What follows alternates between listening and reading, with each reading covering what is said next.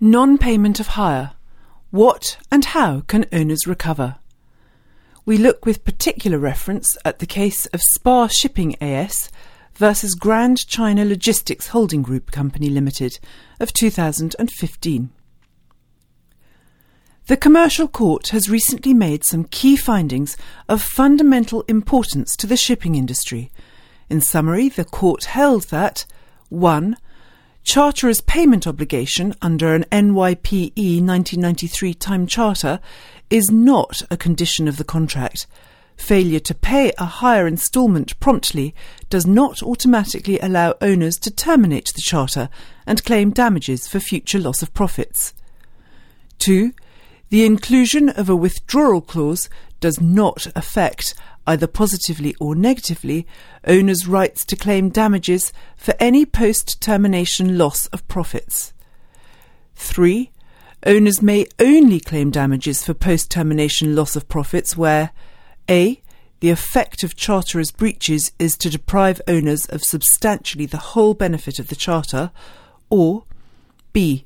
Charterers evinced an intention no longer to perform their obligations under the Charter, so that owners would be deprived of substantially the whole benefit of the Charter. 4. Where on the date of termination there exists no market for a like for like substitute charter, absent any failure to mitigate, owners' losses are calculated by reference to their actual earnings. 5 the owners could recover against the charterer's PRC parent company even though the guarantee had not been registered with SAFE and the parent denied that the signatory to the guarantee had authority to bind it. The background facts. By three charters dated 5th of March 2010 on amended NYPE 1993 forms, three Supramax bulk carriers were chartered to Grand China Shipping Hong Kong Company Limited. Performance guarantees were issued by the defendant, GCL, which was the parent company of the charterers. They were not signed by the company's authorized legal representative, nor were they chopped with the company's seal. The guarantees were not registered with the Chinese State Administration or Foreign Exchange, SAFE or SAFE. In 2011, the charterers fell behind in making hire payments. In September 2011, the vessels were withdrawn and the charters were terminated.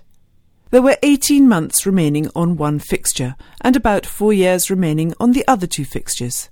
At the date of the termination, there was no market for fixtures of four years, although there was a market for shorter period fixtures the owners commenced arbitration proceedings against the charterers for 1. Unpaid hire and 2. Damages in respect of the unexpired terms of the charters. Shortly before the arbitration hearing, the charterers entered into liquidation. The arbitration proceedings were stayed. The owners turned to GCL under the guarantees. GCL denied liability. The Commercial Court Decision. Issue 1. Is the payment of hire a condition of the Charter? The owners argued that the Charterer's obligation to pay hire was a condition, even a trivial breach entitled the owners to terminate the Charter and claim loss of profits for the remaining Charter period. The owners relied on a 2013 decision in the Astra, where, having reviewed the authorities, the court concluded that payment of hire was a condition, i.e., a single missed hire instalment entitled the owners to withdraw the vessel and claim loss of profit for the remaining charter period. The decision in the Astra was controversial. It departed from the consensus view on the nature of charterer's payment obligation under a time charter. Significantly, the court here refused to follow the Astra and has ruled that payment of hire is not a condition. The court reached its conclusion following a detailed review of the authorities and a careful analysis of the principles set out in the Astra. The court considered and dismissed each of the reasons given in the Astra. In summary, the court held as follows 1. The withdrawal clause provided the owners with the liberty to withdraw the vessel from service. it was an option to cancel. Without express wording, the withdrawal clause did not make payment of hire a condition. 2. In the absence of a withdrawal clause, payment of hire would not be a condition. It could not have been intended that any breach of that obligation, no matter how trivial, would allow the owners to terminate. 3. In commercial contracts and absent express wording, the time for making payment is not generally a condition. There was no good reason to deviate from this general rule. 4. The desirability of commercial certainty must be counterbalanced with the need not to impose liability for a trivial breach in undeserving cases. Commercial certainty could be achieved through the withdrawal clause without granting owners an additional right to damages. Issue 2. When can owners terminate the charter party and claim damages for future loss of profits? Having found that the payment of hire was not a condition, the court had to determine whether or not the charterer's failure in making payment was sufficiently serious to allow the owners to recover their post termination loss of profits. The court summarised the well established principles of English law as to when the breach of a term which is not a condition is sufficiently serious to permit the innocent party to treat the contract at an end and claim damages. In a time charter, that conduct is sufficiently serious if a.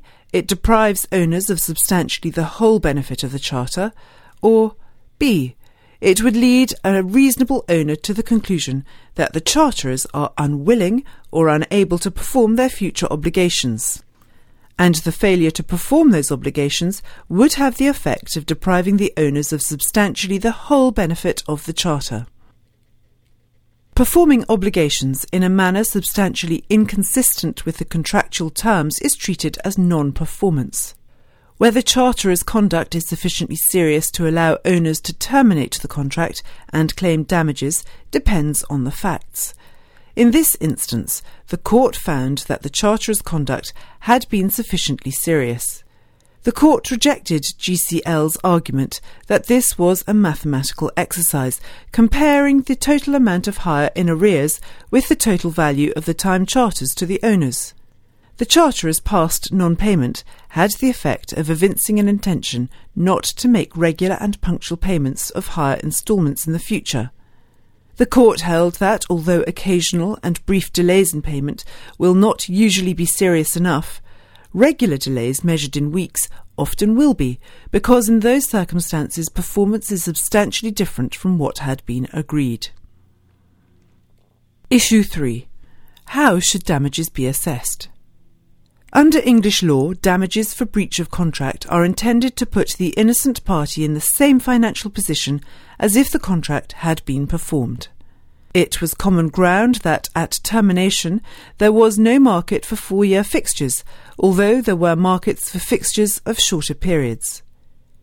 It was also common ground that the owners had acted reasonably and had not failed to mitigate their loss.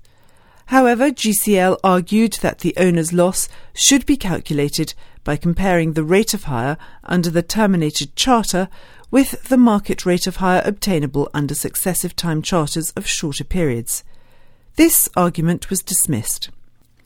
The court held that where there was no market for a like for like replacement charter, the owner's loss should be calculated by reference to their actual earnings. Four six month charters could not be considered a like for like replacement of a two year charter. Issue 4 Were GCL bound by the guarantees? GCL argued that they were not bound by their guarantees as 1. The signatory signed the document as board chairman, when at that time he was only executive board chairman and did not have authority to bind GCL. 2.